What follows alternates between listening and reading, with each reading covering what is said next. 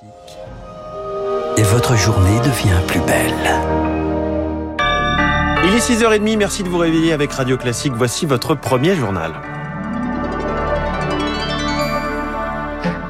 La matinale de Radio Classique avec François Geffrier. Et à la une, Charles Bonner, le ministre Damien Abad, qui s'accroche à son poste. Deux femmes l'accusent de violences sexuelles, des faits qui remontent à plus de 10 ans, ressortis ce week-end dans un article de Mediapart.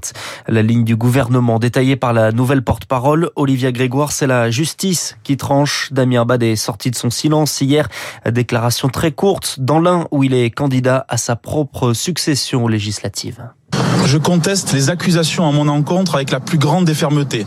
Toutes les relations sexuelles que j'ai pu avoir dans ma vie ont toujours été mutuellement consenties. J'ai toujours évité de mettre mon handicap en avant. J'ai été contraint, malheureusement, de le faire aujourd'hui en expliquant que les faits qui m'étaient imputés étaient matériellement impossibles. Je le répète avec fermeté, je n'ai jamais violé une seule femme de ma vie. Le juge de paix, ce seront donc les urnes, se dit par ailleurs Damien Abad dans le Figaro.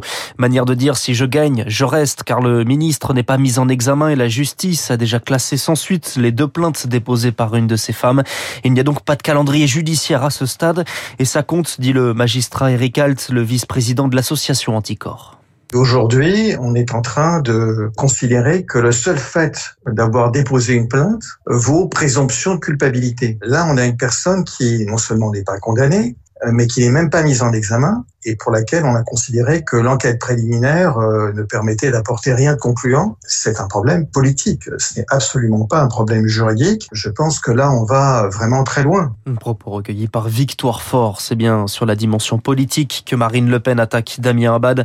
La candidate RN estime que le simple fait d'avoir de manière récurrente un comportement inapproprié avec les femmes devrait vous écarter d'un poste de ministre. Fin de déclaration. La campagne pour les législatives, Marine Le Pen justement est à Marseille aujourd'hui, histoire de soutenir les étiquetés Rassemblement National dans les Bouches-du-Rhône.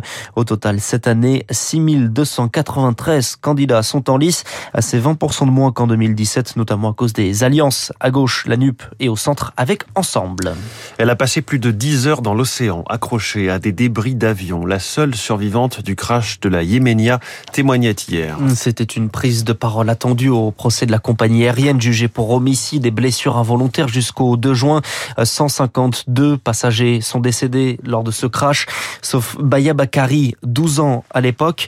Elle en a 25 aujourd'hui, Elodie Villefrite. Entièrement vêtue de blanc, Baya Bakari s'avance à la barre avec courage. Calmement, elle raconte. Ce 30 juin 2009, c'était la première fois qu'elle prenait l'avion. Elle se souvient des mouches dans l'appareil, de l'odeur nauséabonde, des turbulences dans la phase d'atterrissage avant le crash. Aujourd'hui, elle est la seule à pouvoir témoigner. Si elle n'aime pas le terme de miraculé, c'était pour elle son destin. Voilà, c'était écrit, il y avait des personnes, on va dire sur papier, qui avaient beaucoup plus de chances de survivre que moi, des meilleurs nageurs que moi, et pourtant c'est une petite fille de 12 ans qui a survécu. Du crash en tant que tel, Baya n'a pas de souvenir. Lors de la descente de l'avion, elle a ressenti des décharges électriques lui parcourir le corps. Mais ensuite, c'est le trou noir. Elle ne reprendra connaissance qu'une fois seule, en pleine mer. Ce que décrit la jeune femme est en fait un mécanisme de protection du cerveau, explique la psychologue Hélène Romano. Un état de stress tellement extrême que du coup le cerveau est disjoncté. Il déconnecte les émotions parce que de toute façon, c'est le seul moyen de survivre. Sinon, on va mourir de stress. 2 ans après la catastrophe, Baya a réussi à reprendre l'avion. Étant donné que je n'ai pas d'image choquante de l'accident, j'y suis arrivée, précise-t-elle.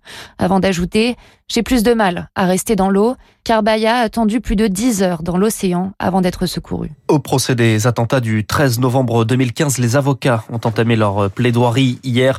Seule une partie des plus de 300 avocats des parties civiles prendront la parole dans les plaidoiries d'hier. La sincérité des accusés a été remise en cause. 3 cas de variole du singe confirmés en France. Près de 20 pays occidentaux sont touchés par cette variole apparue début mai en Afrique. Au Royaume-Uni, ce sont 57 cas. Les États-Unis envisagent de vacciner tous les cas contacts. Le Centre européen du contrôle des maladies appelle appel au calme.